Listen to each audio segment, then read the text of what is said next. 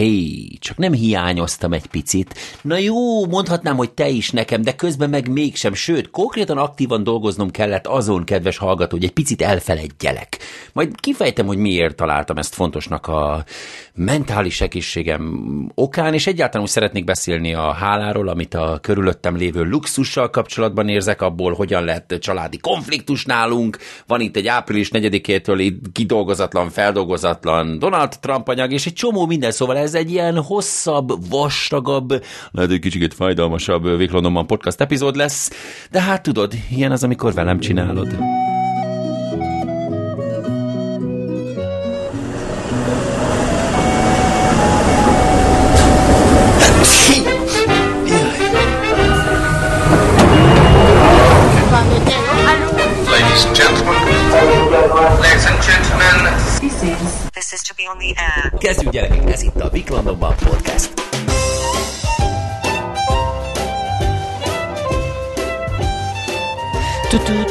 Tudom ám, hogy érzed a jó érzés, mert te itt vagyok végre, és itt van benned az a jó érzés, és ami, hó, milyen jó podcastokat hallgattam ettől a hülye gyerektől, erre most is jön egy ilyen érzem a hangján, hogy ú, ez most nagyon jó lesz, és valóban teljesen jól érzed.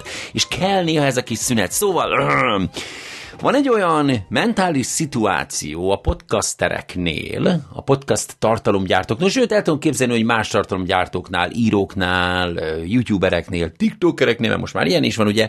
Szóval van egy olyan furcsa mentális állapot, amit nem biztos, hogy minden feldolgozó, vagyis hallgató, fogyasztó el tud képzelni, de megpróbálom elmagyarázni. A podcasterek, youtuberek pontosan fogják tudni, hogy miről beszélek. Szóval, hogy azáltal, hogy folyton azon a szűrőn passzírozunk át gondolatokat, hogy hogyan fogjuk ezt majd interpretálni a közönségünknek, ezáltal kialakul bennünk egy ilyen folytonos feldolgozási, információfeldolgozási mechanizmus, vagyis látsz egy madarat, ami éppen rápottyant egy kakát egy idős néninek a szemére, aki azt letörli, megnyalja, és azt mondja, akkor anyádat! És az első gondolatot, hogy ú, ez milyen jó sztori lesz majd a podcastba mesélni. Ugyanúgy látsz egy botrányos dolgot, arra is azt mondod, ó, ez milyen jó lesz el meg mesélni a podcastban. Aztán van egy olyan jelenet, konkrétan ezek mind-mind megtörtént dolgok. Szóval van egy olyan jelenet az éjszakai szerelmeskedésedből, hogy ott tolod az asszonynak, nézel lefel a feszes hasadra, hogy azt a rohadt, de jó nézek ki. Erről kellene valahogy picit beszélni a podcastban, mert ez így számomra fontos, és ezt át kell úgy adjam. Szóval, hogy egy idő után azon kapja az ember magát, hogy szinte egyetlen gondolata sem lesz a sajátja teljes birtokolt verziójában, hanem azt állandóan felülírja, vagy megpróbálja elkezdeni becsomagolni, hogy akkor abból hogyan lehet tartalom. És amikor ezen kapom magamat, amikor egyre több és több gondolatot találok így magamban, hogy hey, futás közben, azon gondolkodom, hogy hogyan beszéljek hozzád, kedves hallgató, hogy te hogyan tudsz gravitációt érezni mindazokkal szemben, amiket én mondok, hogyan tudom izgalmasabbá tenni számodra azt, ami egyébként a legtöbb más tálalótól unalmas, és ezért nem jut el hozzá. Tarara. Szóval minél többször kapom rajta magamat azon, hogy így foglalkozok információkkal, annál kevésbé szeretem ezt a folyamatot. Ugyanis lehet, hogy tévedek, minden esetre tök jó volt az a fajta kis letisztulás, hogy egy ideig nem volt podcast, és a gondolatok, amik érlelődtek bennem, nem csomagolódtak be, másnap egy újabb extra információ jött hozzá, tovább úgy borékolt, megint nem csomagolódott be, tanultam valamit, azt gondoltam, hogy jó, azt tudom, ah, nem, megint nem csomagolódott be tartalom már, hogy elmondhassam neked, aztán az tovább fejlődött bennem, és egy idő után olyan sok mindent tanultam arról a dologról, hogy a Dunning-Kruger görbe másik oldalán találtam magam, akkor erről egy kis side note, csak hogy informálódja, hogy valami információ is ragadjon rád, kedves hallgató ebből a podcastből. Szóval, hogy van a Dunning-Kruger effektus, amit, hogyha emlékszel, akkor a 5G kapcsán, az 5G kapcsán, meg a COVID kapcsán mindenféle ilyen tudás alapú vita környékén újra és újra elő kellett hozni, vagyis az a fajta önkép torzulás, vagyis az embernek az önmagával kapcsolatos képe, hogy ő most mennyire okos. Ezzel kapcsolatosan van egy ilyen furcsa torzulás, egy ilyen szép görbével le lehet ezt rajzolni, hogy az elején, mikor egy picike dolgot megtanul valamiről az illető, akkor így felugrik ez az, hogy jaj, nagyon-nagyon már, ú, de vágom, hallod a kriptót, úgy de vágom, jaj, de nagyon vágom az 5 jaj, de nagyon vágom a hullámokat, jaj, most már én epidemiológus vagyok, jaj, de nagyon olyan okos vagyok, szétrobban a fejem, azonnal ide nekem mikrofon meg kamerát, mert mondanom kell a világnak. Mert egy picike dolgot tanult az ember, és akkor már is megrészegíti őt ez az érzés, hogy ah, hú, de nagyon megfejtettem, ó, megnéztem a legjobb, legokosabb videót, letöltöttem a legokosabb dolgot, a PDF-et, és lefordítottam a, a tantformetterrel, és tú, de nagyon okos vagyok, meg kell mondanom mindenkinek, hogy itt, itt hallod, itt olyanok vannak, és nem tudják az emberek, föl kell ébredniük, hogy, hogy itt az árnyékban vannak ilyen, ilyen izék, vannak ilyen, ó, ilyen nagyhatalmak, akik összejönnek, azt ők csinálják ám a dolgokat, tehát hallod, beleköptek a szájába a denevérnek, megrázták azt három, négy, öt felé pörgött a kór belőle. És akkor, mikor megfejtésekkel van az embernek tele az agya, hú, ezt egy kicsit túltoltam, bocsánat, de szóval, amikor az embernek tele hülyeségekkel lesz tele az agya, és ott van benne az az áradás, hogy ú, azonnal el kell mondanom mindenkinek, szóval ott ilyenkor ugye annak a görbének a kezdeténél, az emelkedő pontjánál vannak, annak ellenére, hogy nagyon kevés az információ, mégis óriási a vágy, hogy meg kell osztani azt a keveset is, hatalmas lendülettel. Aztán, hogy az ember egyre többet tanul az adott dologról, egyre több és több oldalról vizsgálja meg a dolgokat, és egyre inkább hitelesebb és valódi információkkal támasztja alá, vagy éppen cáfolja meg a saját feltevéseit, egyre inkább rájön, hogy upszi, lehet, hogy jobb egy kicsit csöndben maradok, mert azért az elején ez sokkal egyszerűbbnek tűnt, de hú, sokkal-sokkal komplexebb, és akkor így lenne elméletileg az elcsendesedés, de ugye persze vannak, akik nem egyre több és egyre pontosabb információkkal, egyre szélesebb körből érkező információkkal világítják meg az adott dolgot, hanem ugye elmennek abba a nyúlüregbe, ahol egyre többen és többen támogatják az ő hülyeségüket, és akkor onnan nem jönnek ki soha abból a Dunning-Kruger effektusból, vagyis abból a közlési vágyból, abból a nagy okoskodásból, jaj, nagyon tudom, hogy mi van vele Na én a másik oldalán találtam mostanában magamat, hogy olyan sok dolgot tanultam az elmúlt hetekben, hogy egyre inkább oda vergődtem magamban, hogy hát most minek beszéljek erről, valószínűleg ezt mások is tudják, illetve ez ennél sokkal komplexebb, sokkal hosszabb, ez nem fér bele egy rövid epizódba, de talán jobb, ha az emberek megkeresik és töltenek vele időt, és akkor nem tőlem csak egy pár mondatban összehozza, hiszen ah, ezzel kísérletezni kell, ezzel izen tölteni kell időt, ah, most erről beszéljek. Itt van például a Donald Trumpnak ugye a jogi problémája arról, és írtam negyedikén egy teljesen komplex kis összefoglalót, de ott is úgy voltam, hogy á, oké, ezt lehet tudni, össze lehet foglalni, de nálam sokkal okosabb emberek, még sokkal okosabban összefoglalták, és lehet, hogy azoknak kell inkább hagyni, hogy ez... Szóval értitek az én dilemmámat, hogy minél több időt töltöttem az elmúlt hetekben tanulással és információgyűjtéssel, és ö, csak simán a befogadással, ahelyett, hogy csomagoltam volna sok élményt számodra, kedves hallgató, ehelyett inkább csak befogadtam, befogadtam és tanultam. És akkor, amikor ott volt előttem, hogy na, akkor most föl kéne menni, leülni a mikrofonhoz, csinálni egy újabb epizódot, egy podcast epizódot, vagy eltölteni egy újabb két-három órát mondjuk egy újabb programnak az installálásával, vagy egy másik oktatóprogramnak a végigzongorázásával, vagy ilyen-olyan kísérletezésekkel, amivel oktatom, tanítom magamat, vagy ilyesmi, akkor hmm, melyikre szálljak több energiát és időt?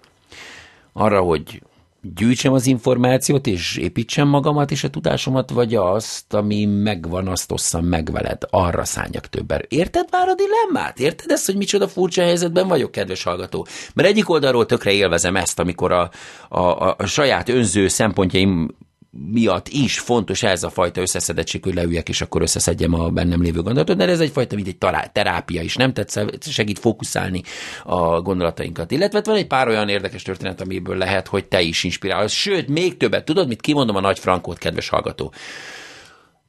Az a helyzet, hogy egyszerűen pofátlanul boldog vagyok. Tehát az a helyzet, hogy olyan szinten rendben van az életem, az életünk, hogy egyszerűen túlárad bennem a boldogság, és amikor tele vagyok, és, és majd felrobbanok a sok boldogságtól, nincsen akkor nagy közlési kényszerem. Bocsánat, de ez van.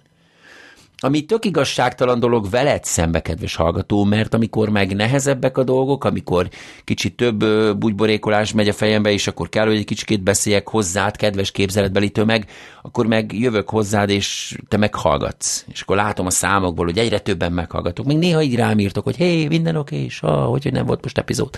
Szóval, hogy ez nem szép dolog tőlem, hogy pont akkor, amikor jó, és lehet, hogy abból te is tudnál táplálkozni, amikor megosztom veled, hogy jó, de hát az élet az ilyen, bocsánat, én is én ugyanúgy ember vagyok, mint te, kedves hallgató. Attól függetlenül, hogy többet is furcsában beszélek, mint néhányan, attól még én is ugyanúgy ember vagyok. És akkor térjünk rá arra, hogy mitől olyan nagyon jó, és hogy ebben a jó életben, amiben vagyok, Oh, miféle furcsa konfliktusokba találom néha magamat. Mire konkrétan hallod? De majdnem azzal jöttem föl, hogy akkor rögzítem nektek a podcastot, hogy tessék el, ilyenről veszekedtünk a feleségemmel. Szóval, az a helyzet, hogy ugye a feleségem és én teljesen más szociális és anyagi körülmények közül jövünk. Nem feltétlenül ég és föld, szóval nem az, hogy én voltam a kis tarisznyás cigány gyerek, a feleségem meg a Rothschildék lánya, szóval ez nem ennyire szélsőséges, de mondjuk így, hogy engem ugye válószülők, balhézás, meg italozó apuka, meg nagymama hozzánk költözött, és akkor segített anyukám minket felnevelni, és egyek. Szóval hogy egy ilyen csomó ilyen, csomó ilyen gyermekkor van egyébként Magyarországon, hogy broken family, mi az? Összetört család, nem megfelelő apakép és egyebek. Szóval ebből jövök én, és ugye a pénzzel, az anyagiakkal, a, a, a, az abból, azzal vásárolható dolgokban, az igen csak szűkösen voltunk, és ugye a nagymamám kreativitás kellett mindig ahhoz, hogy valahogy, valahogy egy, egyről kettőre jussunk. Ezzel szemben a drága feleségemnek az apukája világjáró kamionosként hozta haza a walkman a Twix, meg a Mars csokit, meg a Farmert, meg az összes olyan dolgot, amit tehát persze lehetett utána érigykedni a lánytól, hogy wow, a hűtő mindig tele, és ugye nem kell, hogy feltétlenül csiribiri zapszalma legyen. Milyen jó ez? Csiribiri zapszalma. Mm-hmm. Csiribiri zapszalma. De jó ez a fordulat, nem? Ha megengedett, hogy ide rakjam, kedves hallgató. Csiribiri zapszalma. Szóval nem kell feltétlenül, hogy csiribiri zapszalma legyen a drága feleségem ö, gyermekkorát körbevévő otthonban, de akkor is megvolt minden, és ő ezt veszi alapnak. Nos, én meg nem. És most, ahogy élünk, az, az, az egy nagyon furcsa állapot, mert hogy mind a ketten nagyon jól keresünk. Tehát azt gondolom, hogyha most hú, azt tényleg elég jó keresünk, és még kb. szinte sosincs pénzünk. Tehát pont, a, még azt sem mondhatom, hogy pont annyit keresünk, amennyit költünk, mert szerintem egy picit többet is költünk, mint keresünk. De, és akkor itt jött a mi vitánknak az alapja, hogy én, amink van, azt én úgy tekintem, hogy körbenézek, és csak pislogok, hogy úristen, mennyi luxus vesz minket körül. Amint teljesen felháborodott a feleségem, hogy hogy hívom én ezeket a dolgokat luxusnak. És akkor mondom, hogy de cicám, figyelj már, né, né, most gondolj bele, van egy otthonunk, ahol minden szép, minden tiszta, minden higiénikus, van benne fűtés, van ajtó, van WC, amiben be lehet pisilni, kakini, lehúzott, és és elmegy a... Tehát ezek mind-mind olyan dolgok, meg a hűtőben van étel, meg mi, ezek mind-mind luxus dolgok, sőt, tovább megyek. Maga az, hogy én futok, tehát az, hogy arra, hogy én órákat szánok, szánhatok, hogy én ott abban az, abban az állapotban lehetünk, hogy én órákat szánhatok csak arra, hogy fussak a lábaimmal, süvítsen a szél a füleim mögött, meg akkor a füleim, hogy süvít mögöttük a szél. és hogy, hogy erre szállhatok időt, hogy csomó olyan dolgot, ami pusztán semmi más értéket nem képvisel, csak örömöt okoz nekünk, az, hogy étel, finom étel van, minőségű finom étel van a gyerkőc szájában, a beleinkben, az, hogy érdekes dolgokkal tölthetjük az agyunkat, emberekkel vehetjük körbe magunkat, jó iskolába jár, ezek mind-mind-mind-mind luxus dolgok, drágám. Mert ugye idejön kontrasztnak az, hogy ugye van az a abszolút tiszteletre méltó minimalizmus, ugye, hogy jaj, nagyon egyszerűen kell élni, nem arra kell törekedni, hogy sok dolgunk legyen, meg ilyenek. Én ezt nagyon szépen tisztelem meg, meg megtapsolom, de én örülök azoknak a dolgoknak, amim, amink van, sőt, ahelyett, hogy arra törekednék, hogy azok a dolgok ne legyenek, és utána hiányozzanak, ahelyett inkább ott vagyok, hogy tudod mit? Alakítsuk ki a megfelelő pozitív attitűdöt azokkal a dolgokkal szembe, amiket viszont igenis, hogy birtokolhatunk és élvezhetünk, és adjunk nekik, adjunk hálát azokért a luxus pillanatokért, amelyeket ezeknek a dolgoknak köszönhet. Olyan sok pici dolog van, amit mi nem fogunk föl luxusként, mert ahogyan a feleségem mondja, hogy nem, hát ez alap, hogy legyen a hűtőbe kaja, hát ez alap, hogy az ember otthonában van fűtés, de ugye hallod velem együtt, kedves hallgató, hogy van, akinél ez nincs meg. És ők is túlélnek, ők is tudnak boldogok lenni, ők is tudnak táncolni egy zenére, ha meghallják, ők is elalszanak, álmodnak gyönyörű szépet, ők is szerelmesek lesznek. Értitek? Tehát vannak olyan emberek, akik nem úgy élnek, mint mi, és az is tud boldogság lenni. Akkor, amikor nekem a nagymamám kreatív kellett, hogy legyen, mert a beépített szekrényből valamit, amit talált, abból csinált nekünk kaját, és akkor wow, oké, okay, az volt az alap. Minden, ami ezen fölül van, igenis, hogy luxus, minden, ami a túlélésen túl kell az életünkbe, az, hogyha igazán őszinték akarunk lenni magunkhoz, akkor az egy luxus. Kedves hallgató, te magad az, hogy te hallgatod ezt a podcast epizódot, hogy ilyenre tudsz szánni agyi kapacitást, és nem éppen a túlélésért melózol, vagy éppen ö, valaki elől menekülsz, vagy éppen sírsz a sarokban. Tehát, ahogy mondom, minden, ami a meg, túlélésen kívül jut nekünk, szerintem úgy kell nézni, hogy ez egy luxus. Sőt, azért fontos így nézni, mert mi van azokkal, akik, akiknek ezek a dolgok nincsenek meg? Ők akkor az alap alatt élnek, akkor ők valamit rosszul csinálnak, akkor, akkor ők, ők nem ember számba vehetőek, mert nekik nincsen olyan telefonjuk, ők nem hallgatják azt, ők nem töltenek olyan dolgokkal időt, mint mi. Ugye, hogy nem? És ugye, hogy nem baj az, hogy nem mindenkinek ugyanaz az ambíciója, és nem mindenki szúrja szívem magát a depressziótól, ha sajnos a körülményei másmilyenek, mint a miénk. Ez nem azt jelenti, hogy nem kell megpróbálni segíteni, meg nem szorulnak a bizonyos emberek segítségre, meg egyenek, hanem arról beszélek, hogy amikor nekünk olyan szerencsés helyzetünk, mint amilyen van, azt igenis, hogy úgy kell ünnepelni, hogy luxus, mert nem a túléléshez szükségesek azok a dolgok, hanem az örömérzéshez, amihez viszont kell az, hogy örüljünk azoknak a dolgoknak, a kocsinak, amiben ülünk, az ételnek, amit a szánkba teszünk, a WC-nek, amit lehúzunk magunk alatt, és egyebek. Szóval annyit szeretnék csak mondani, arra bátorítanák mindenkit, aki ezt hallja, hogy, hogy, hogy, hogy né, merjünk úgy nézni a dolgokra, amiket vettünk, amiket kaptunk, amikkel körbevettünk magunkat, hogy wow, basszus, ez mennyire nem szükséges az én túlélésemhez, de mennyire örülök neki, hogy ez van az életemben, és milyen sok boldogságot okoz ez nekem, és wow, ez luxus. De jó, hogy nekem van ez a luxusom.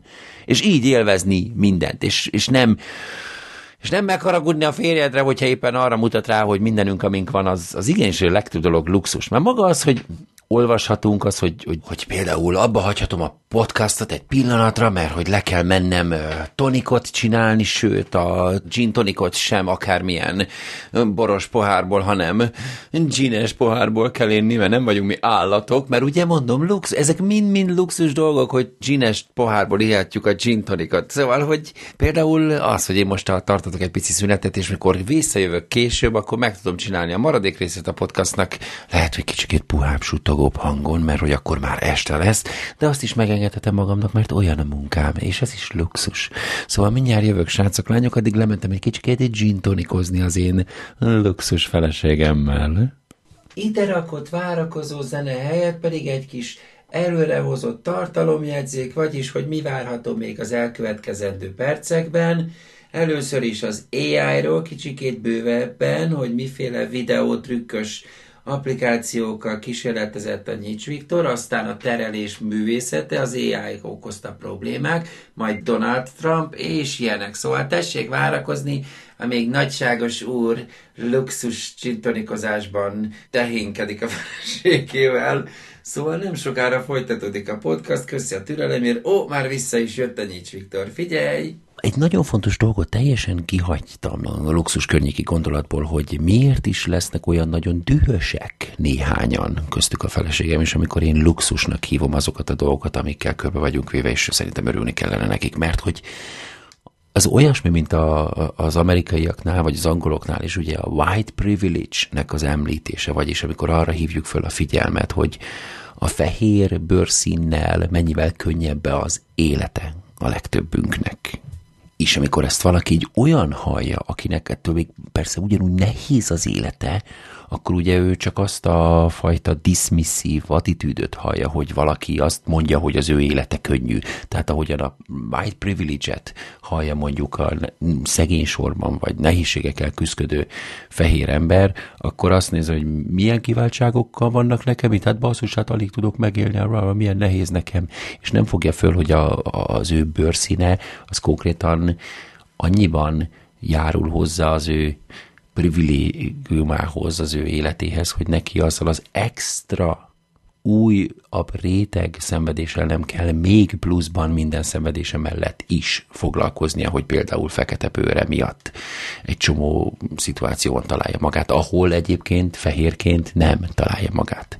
És hasonlóképpen ugyanilyen érzés a feleségemben is, meg egy csomó emberben ott, kedves hallgató a környezetedben, hogyha valakinek megpróbálod ezt a filozófiát elmondani, hogy ah, tudod, hogy a podcastben azt hallottam, hogy lehet, hogy amink van, az úgy kellene kezelnünk, mint luxus, drágám, örüljünk már azoknak a dolgoknak, ameink vannak, ahelyett, hogy azon hisztizünk, hogy mik nincsenek, akkor lehet, hogy te is azzal a dühvel fogod találni szembe magad, kedves hallgató, amikor az emberek annyira fókuszálnak arra, hogy mi mást szeretnének még, hogy amikor a, a meglévő dolgot luxusnak hívod, akkor az akár egy olyan trigger, egy olyan izgató pont is lehet, egy olyan dühítő szó is lehet, ami, amit annak ellenére, hogy jó szándékkal próbálnánk rávilágítani erre a pozitívabb attitűdre, azt a másik bizony hallhatja úgy, hogy a frusztrációját, az ő nélkülözését, az ő vágyait nem hallod, és az ő szenvedését nem érted.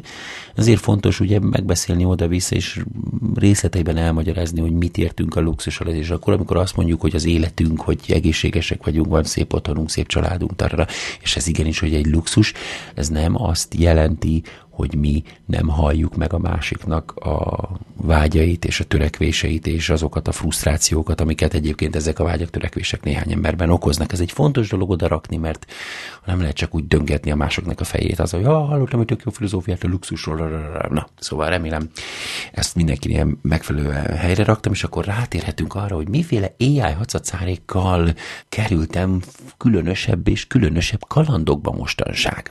Az egyértelmű, hogy ugye mindenhonnan ömlik az arcunkba az, hogy oh, ez a cucc milyen jó, oh, az a cucc milyen jó, oh my god, de jó, az a cucc, ezek már olyan okosak, ChatGPT nélkül nincs is élet a földön, da, da, da, da, és akármire kapkodod a fejedet a YouTube-on, még a TikTok, és mindenhol jön szembe, hogy milyen szuper-duper dolgok uh, állnak most már a rendelkezésünkre a mesterséges intelligencia izomzatával megerősítve, amit ugye megfelelő epizódban kibeszéltük, hogy mit is jelent ez a tréningelt intelligencia szerűség. De ahova az én fókuszom mostanság összpontosul, az valami olyasmi terület, amivel kevesen foglalkoznak, vagyis, hogy mire nem jó az AI eszközök sora. Mik a határai ezeknek a cuccoknak, hol bukik meg, hol bénázik, hol kell jobban vigyázni rá. Mert lássuk be, egyelőre ott tartanak most ezek az eszközök, hogy akik keményen, masszívan elkezdték használni, azok között van egyfajta most egy ilyen átmeneti időszak, amikor az emberek is szégyellik bevallani, hogy használták ezt a fajta segítséget. Sose szégyelnéd azt mondani, hogy meggoogoleztél valamit, és akkor a Google-on keresztül találtad meg az adott információt, igaz? Ahogyan régen azelőtt sem szégyelted volna, hogy a könyvtárba mentél el megyűjteni ezekből, vagy azokból a könyvekből, sőt, büszke lettél volna rá, hogy na, én tudom, hol van a könyvtár, én kigyűjtöttem. De most még van egy ilyen furcsa átmeneti időszak, amikor nekem még a marketing vezetőnek világossá kell tennem az adott konzultáns céggel, akivel kommunikációban vagyok, hogy Nyilvánvaló, hogy ezek az eszközök részei a kutatásnak, illetve a riportkészítésnek, de ezek és ezek az elvárásaim, ezek és ezek a dolgok kell, hogy legyenek konkrétan hozzátéve az adott munkához, és azon túl, amit én is meg tudok kérni, kérdezni a ChatGPT-től, azon túl miféle dolgokat várok el, várunk el, illetve, hogy a maga a report tálalása tekintettel arra, hogy a ChatGPT már meg tudja oldani, hogy az olyan formalitással legyen tálalható, innentől kezdve én is megkövetelhetem azt a fajta formalitási szintet a partnertől és egyebek, szóval, hogy nekem konkrétan most aktívan jeleznem kell, hogy tisztában vagyok annak az eszköznek a létezésével, és elvárom egyfajta módon a használatát, illetve számítok arra is, hogy bizonyos dolgokban nem fog a másik fél ezekre az eszközökre hagyatkozni. De konkrétan tényleg hosszú-hosszú példák sorát tudnám mondani, de minap például kaptunk egy olyan CV-t, tehát egy olyan önéletrajzot, valaki mérnök próbált ugye bekerülni a céghez, ami ránézésre egy pillanat alatt levágtam, hogy ezt a chat GPT generálta neki egyrészt fölöslegesen hosszú volt, másrészt az én általam írt anyagokat ollózgatta össze a ChatGPT, ami ugye azért furcsa, mert az összes kommunikáció a cégünktől tőlem jött, az én számból, az én kezemből jött. Tehát innentől kezdve ezek az én gyermekeim, ezek a szavak, ezek a szókapcsolatok, ezek a frázisok. Tehát akkor, amikor ezek visszaköszönnek nekem egy CV-ben, abban a túláradó fogalmazásban, ahogy én azokat összeraktam, az tökre egyértelmű, hogy nem valaki élő szóban, vagy valaki saját levelében ö, referál bizonyos részleteire a cégünk információ halmazának, hanem igenis, hogy a ChatGPT pattintotgatta össze.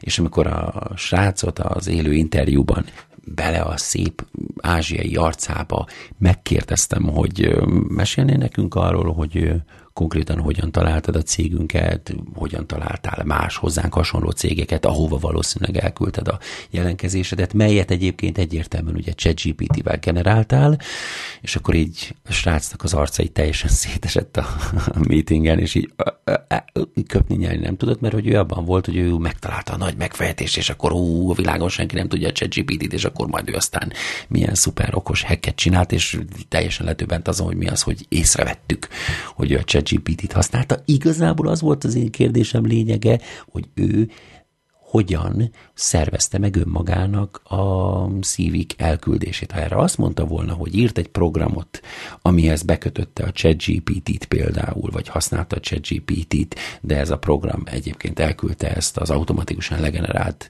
levelet 10-15 cégnek három perc alatt, akkor le lettem volna nyűgöző, mert ez a csávó elég jól vágja az automatizációt, és akkor a levélnek már a minősége másodlagos probléma lett volna. De nem erről volt szó, hanem csak simán fogta, kijelölte a landing page-ünknek a szövegtartalmát, odaadta a ChatGPT-nek, és megkérte azt, hogy írjon egy ilyen motivációs levelet, ami, mondom, egy kicsit ilyen szinten visszarobbant a srác arcába. Tehát amit javasolnék nektek, kedves hallgatók, hogyha ti bármiféle módon akarjátok a hétköznapjaitok dolgokban, például a ChatGPT-t használni, akkor feltételezzétek a túloldalról, hogy ő tudja, hogy létezik ez az eszköz, és mire képes, és mire nem. Most olyanokba bele sem megyek, hogy kapok olyan e-maileket mostanság, amiben még a háttérkijelölés is ott maradt szürkével, mert ugye, hogyha kimásolod a ChatGPT-ből direktbe a szöveget, és berakod az e-mailbe, akkor a betűknek a háttere még mindig színezett marad. Volt olyan, és akitől olyan válasz e-mail jött minap, amiben a legvégén megköszönte, és ott volt, hogy köszönet szépen, és akkor zárójelben your name, tehát, hogy az én, mert akkor majd rakja be, vagy nem tudom, tehát, hogy amit akarok mondani, hogy ha használjátok, akkor úgy használjátok, hogy feltételezzétek a túloldalról, hogy ő tisztában van vele. Ahogyan ma mi tisztában vagyunk azzal, hogy van Google, van Wikipedia, van könyvtár, vannak YouTube oktató videók, és egy csomóféle módszer, amin keresztül lehet információhoz jutni, és tévedni is. És ugye ez az egyik nagy különbség, és erre fókuszál egyébként egy mostani ilyen prezentációm, amit éppen rakok össze a cégünknek, hogy nagyon fontos felmérni, megismerni azokat a területeket, ahol véget ér a tudása ezeknek a dolgoknak, illetve amikre figyelni kell. Mert ha például azt mondom neked, hogy Wikipédia, hogy mennyire lehet hiteles a Wikipédia, mennyire építheted a tudásodat Wikipédiára, akkor eszedbe jutnak azok az esetek, amikről ugye mindannyian tudunk, hogy milyen sok kamu hülyeség bejegyzés íródott a Wikipédiában, és ott volt nagyon sokáig, mert nem lett ellenőrizve, emberek kitaláltak nem létező élőlényeket, kitaláltak nem létező embereket és egyebeket. Szóval, hogy a Wikipédiában is vannak ilyen problémák. Ugyanígy a Google-nél is tudod, hogy mivel vannak szponzorált hirdetések, azok lesznek a fő első találatok, aztán vannak jól kereső motorra optimalizált, tuningoltabb oldalak, amelyeket gyakrabban találnak meg az emberek, még akkor is, hogyha nem azon van a legjobb információ. Ugyanígy ott vannak a relevanciára törekvő, állandó generálással pörgetett oldalak, akik szintén előrébb tolják a saját információjukat, szóval sima kukulözésből sem feltétlenül a legpontosabb, legfontosabb, legokosabb cikkeket, oldalakat, idézeteket fogod megtalálni. És aztán így lehetne menni tovább, hogy YouTube-on is van egy csomó bot csinált a tanácsadó, ugyanúgy a, értitek? Szóval, hogy egy, ezekről a platformokról úgy szépen lassan megtanultuk a gyenge pontokat. Na most a ChatGPT-ről, illetve ezekről az AI-jal izmosított, vagy néhányszor AI-izmokkal valójában nem is rendelkező platformokkal, applikációkkal, amikor találkozunk, szóval ezeknél még egyelőre nem világosak ezek a gyenge pontok, ezek a határok, ezek a buktatók. Szóval ezért érdemes úgy kalkulálni, mikor használod, hogy feltételezheted a másik oldal szkepticizmusát is, illetve te is legyél sokkal-sokkal óvatosabb, és minél többet használod, annál világosabb lesz számodra is mi az, amiről beszélek, hogy miféle határokról beszélek, mert amikor elkezded céllal használni az adott cuccot, akkor jön majd ki, hogy ah, oké, okay, tehát tök érdekes volt, mikor a Twitterre csináltam azt a képet, de akkor, amikor már a munkahelyemen próbáltunk egy szórólapot összerakni, ahova egy konkrét adott dolgot kellett volna generálnom, és valahogy az sose lett olyan, amilyet szerettem volna, akkor majd elkezded rájönni, hogy oké, okay, van a játszatozás, és akkor van a pro céllal való felhasználás. Na és akkor ott kezd a dolog egy kicsikét komolyabb lenni, és érzékletesebb a határok tekintetében. Na de akkor menjünk rá végre a Trumpocskára. Egyébként megjegyzem, hogy a dicsérősarokban lesz két videó AI hacacári ajánlatom, szóval nyugi, maradj a végéig. De akkor menjünk rá Donald Trumpra, mert ugye a világpolitikát, sőt, remélhetőleg egy napon talán majd a magyar politikát is meghatározza majd az, hogy igen, lehet olyat, hogy a miniszterelnököt, vagy a prezidentet, az elnököt egy megfelelően előkészített per miatt, illetve több per kapcsán, de igenis, hogy bizonyítékokkal, szolid, kőkemény bizonyítékokkal bíróság elé lehet vinni, és ítéletet lehet elérni vele szembe, és azokat a dolgokat, amiket ő úgy gondolt, hogy megtehet, mert olyan vagyok itt a király, vagyok itt a miniszterelnök, én vagyok itt a prezidente. Na, na, na, na, na, na, na. Nem. A törvény az még az ilyen emberek fölött is kell, hogy álljon. És ez egy szerintem feltétlenül üdvözlendő trend.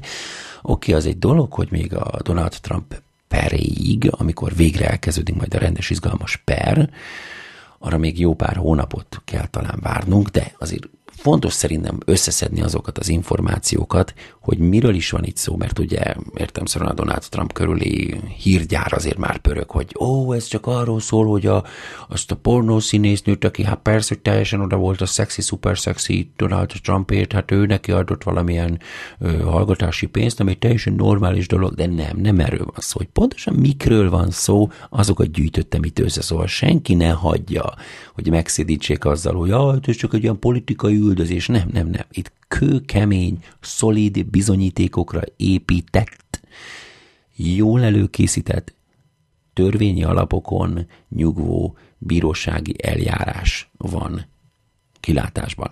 És ezeket gyűjtöttem össze. Akkor nézzük csak.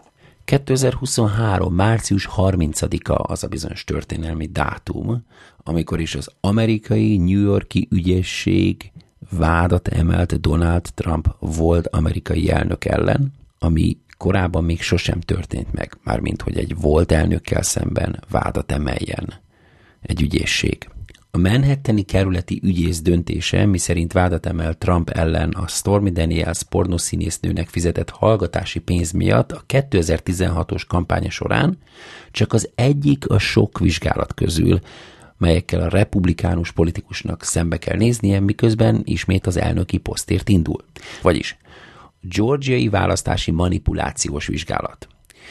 Egy georgiai ügyész vizsgálja Trump állítólagos erőfeszítését a 2020-as választási vereség megdöntésére az államban. A vizsgálat egyik fókuszpontja az a telefonbeszélgetés, amelyet Trump folytatott Georgia államtitkárával, Brad Raffenspergerrel, republikánussal 2021. január 2-án. Trump azt kérte Raffenspergertől, hogy találjon, idézőjelmel, elegendő szavazatot a Georgia választás veresség megdöntéséhez. Ha figyelitek közelről az eseményeket, tudjátok pontosan, melyik ez a bizonyos telefonkól. Fanny Willis, a Fulton megyei ügyész, aki egyébként demokrata politikus, 2021. január 24-én tájékoztatta a bírót arról, hogy egy különlegesen nagy esküdtszék befejezte a vizsgálat feladatát, és a döntések közel vannak. Jogi szakértők szerint Trump legalább három georgiai bűncselekményt követett el, a választási csalásra való összeesküvés, választási csalásra való bűnös rábeszélés és szándékos beavatkozás a választási kötelezettségek teljesítésébe. Trump azt hangoztatja, hogy beszélgetései az alkotmányban garantált szabad véleménynyilvánítás keretein belül zajlanak. Hát persze, barátom. Szóval itt van az egyik ügy, amivel kapcsolatban vannak a vizsgálatok, tehát a georgiai választási manipuláció. Hm? Aztán itt a másik, a kapitólium támadása. Ugye emlékszünk január 6-ra. Emlékszünk ugye január 6-ra. Nos most itt az amerikai igazságügyi minisztérium indított vizsgálatot Trump 2020-as választási tevékenységei, és a Fehérház elhagyása után megtartott szigorúan titkos dokumentumok miatt. Mindkét vizsgálatot Jack Smith felügyeli, aki egyébként háborús bűnökkel vádolt ügyészként, és politikailag független személyként ismert és tisztelt Amerikában. Trump természetesen bizonyíték nélkül politikai megtorlásnak nevezte az FBI által indított vizsgálatokat. Eközben egyébként a képviselőház különleges bizottsága, amely a 2021. január 6-ai halálos áldozatokat is követelő Trump hívők által végrehajtott amerikai kapitólium elleni támadást vizsgálja, arra szólította fel az igazságügyi minisztériumot, hogy vádolja meg Trumpot hivatalos eljárás korumpálásával, az Egyesült Államok megkárosításának összeesküvéssel, hamis állításra való összeesküvéssel és lázadás szításával vagy elősegítésével.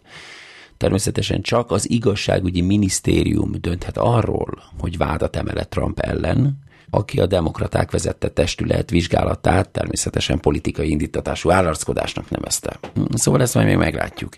Aztán itt vannak ugye a hiányzó kormányzati dokumentumok esete, vagyis az Egyesült Államok legfőbb ügyésze Merrick Garland felkérte Smith-t, Jack Smith-t annak kivizsgálatára, annak vizsgálatára, hogy Trump jogellenesen őrzött-e titkosított dokumentumokat, azok után, hogy 2021-ben lejárt már a hivatali ideje, majd megpróbálta megakadályozni a szövetségi nyomozást. Garland, ugye a legfelsőbb ügyész, kinevezte az egykori amerikai ügyészt Robert Hurt, is így, így ez a neve, Robert Hur. Szóval Robert Earth is, hogy vizsgálja Joe Biden elnök titkosított dokumentumainak eltávolítását, amelyek alelnöki idejére nyúlnak vissza. A titkosított anyag szándékos eltávolítása vagy megtartása törvénytelen. Trump esetében az FBI 2021. augusztus 8-án 13 ezer dokumentumot kobozott el a Mar-a-Lago birtokról, Körülbelül 100 dokumentum titkosított volt, néhányat pedig a legmagasabb titkosítási színnek megfelelően top secretként, azaz szigorúan titkosnak jelöltek. Természetesen Trump azt állítja, hogy az igazságügyi minisztérium részrehajló üldözés folytat ellenem, mártatlan vagyok, szuper vagyok, szép vagyok, nagyon jó vagyok, Trump vagyok. Aztán itt van a kedvencem az összes közül, a New York állami főügyész polgári pere. Ó, gyerekek, bizony, szóval az előzőekre lehet azt mondani, hogy ja, jó van, na már csak egy kicsikét próbált csalni, hát most mindenki megpróbált volna egy kicsikét csalni a választásoknál, ha elveszíti. Jaj, csak egy kicsikét uszított a kapitóliumra a, követői, csak egy kicsikét volt mocskos rohadék. Na, na de mostani, jaj, hát ez nagyon szép, hogy konkrétan el van kapva azért, hogy milyen simlis rohadék volt, figyelj. A New York állami főügyész polgári pere, ez valami csodálatos. New York állam főügyésze Letita James 2021. szeptemberében csalás miatt beperelte Trumpot és a Trump Organization-t. James elmondása szerint az ügyészség több mint 200 példát talált félrevezető vagyonértékelésekre, a 2011 és 2021 közötti időszakban 200 példa félrevezető vagyonértékelésre és hogy Trump milliárdokkal túlbecsültette a vagyonát. Uh-huh. Erről egyébként lehet olvasni a Cohennek a könyvében, hogy ugye hogyan szereztek pénzt. Tehát, hogy az volt itt a simli, hogy túlbecsültette a vagyonát, amit ugye fedezetként számított be a biztosító, vagy a bank, vagy akárki, akitől kapott lóvét, de amikor az adót kellett volna fizetni, akkor meg jaj, hát szegény vagyok, mint a templom megere, hát picike vagyonocskám van, és akkor nem kell túl sok vagyon. De ugye ugyanazt a vagyont nem lehet kétféleképpen értékeltetni. Na minden szóval egy csomó ilyen sumákolás volt, és hát bizony, 200 példát találtak félrevezető vagyonértékelésre. Szóval az ügyész szerint a csalás célja az volt, hogy Trump alacsonyabb kamatozási kölcsönökhöz és jobb biztosítási fedezethez juthasson. Ahogy mondtam, James hozzátette, hogy a vizsgálatok során bűncselekményre utaló bizonyítékokat is találtak, bizonyítékokat és átadták azokat a szövetségi ügyészeknek, ügyészeknek és az Internal Revenue Service-nek, vagyis az amerikai adóhivatalnak. A polgári per célja, hogy véglegesen megtiltsa Trumpnak és a három felnőtt gyermekének, hogy cégeket vezessenek New York államban, és a legalább 250 millió dollárt követeljenek vissza a csalás révén szerzett összegekből. Trump, aki republikánus, boszorkányüldözést emleget természetesen itt is, itt is, és hogy csak azért szállt rá a főügyész James, mert hogy ő egy demokrata. A New Yorki bíró független felügyelőt rendelt a Trump Organization mellé a 2023. októberében kezdődő tárgyalás előtt ahogy mondtam, körülbelül október-november, de lehet, hogy december lesz ezekből az esetekből, mire konkrét pert fogunk tudni nyomban követni. Itt van még egyébként polgári per, ugye ennek a Jane Carroll, az egykori Elle magazin munkatársának az ügye is, aki két pert indított Trump ellen. Összefoglalva a lényeg, hogy Donald Trump számos jogi problémával néz szembe, szóval nem egy, hanem konkrétan az összes fos a nyakába hullik végre valahára, és ez szerintem október, november, december környékén világ együtt nézheti, és talán ez elindít egy olyan trendet, ami vezet valahova. Ahogy mondom, Donald Trump számos jogi problémával néz szembe, beleértve büntetőjogi vádakat, polgári pereket és komoly vizsgálatokat.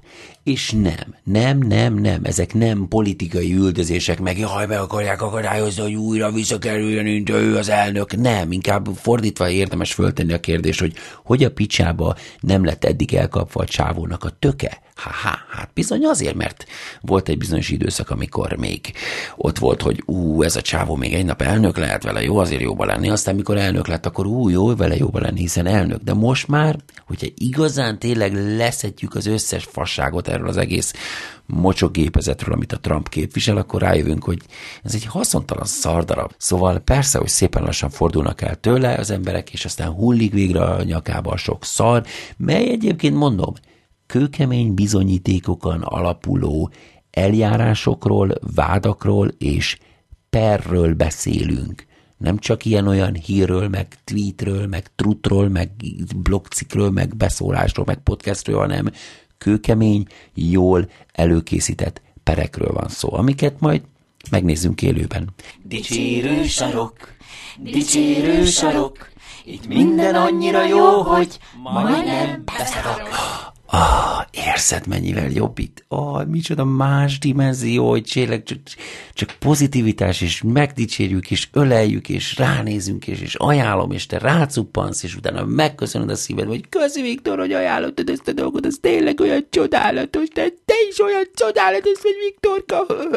Na, de akkor mi az a két csodálatos dolog, amit belógattam, hogy fogok mutatni nektek videó, acacári, AI okossággal. Nos, egyre több helyen, egyre több pro felhasználótól hallom említeni a Runway nevű cuccot, illetve platformot, ahol több cucc van egyébként. Szóval van a Runway, amit ugye megtalálsz runwayml.com címen, tehát runwayml.com, és ha oda rámész, akkor ott egy tök sok érdekes dolgot fogsz találni, de a legnagyobb izgalmat generálja mostanság, generálja mostanság, az az a videóanimáló mm, program, amit Gen 1, vagy éppen Gen 2 néven lehet egyre több helyen látni, ugyanis most egyelőre a legtöbbünknek a Gen 1 az elérhető, vagyis a Gen 1 az elérhető, de már ugye néhányan kísérletezgetnek a Gen 2-vel, ami meg még jobb, szóval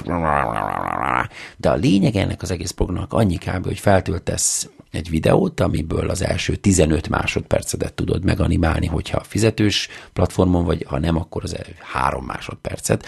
De ez az animáció nagyon érdekes, mert hogy föltöltöd a videót szafatkát, aztán utána a promptot, vagyis hogy milyenre animálja, ezt úgy tudod irányítani, hogy vagy egy fotót feltöltesz, mert annak a fotónak a színvilága, a dimenziói, stílusa nagyon tetszik, és akkor olyan stílusúvá szeretnéd, hogy animálja a videódat, vagy éppen kiválasztasz az ajánlott ilyen elő verziókból, amivel mit tudom, van olyan, hogy hab, meg gyurma, meg festmény, meg víz, meg rajzol, tehát kiválasztod, és akkor azt használja animációs stílusnak a videódra. És mondom, nagyon érdekes, onnantól le, le tudod tölteni, teljesen okés, mondom, próbáljátok ki, játszatok vele, szerintem nagyon-nagyon érdekes dolgokat tud csinálni.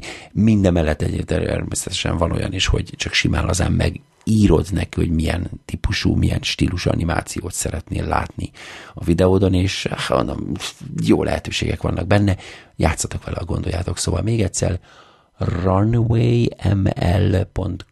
Aztán itt van a másik, ami Hát nem is tudom, hogy mit, mit érezzek, ez pedig a fotót animálja meg zseniálisan, de videót is lehet használni nála, hogyha pro akkontotok van, ez pedig a Kyber, nem tudom, hallottatok-e róla, kaiber.ai, tehát kával, mint, mint kaka, vagy kilogram, kaiber.ai.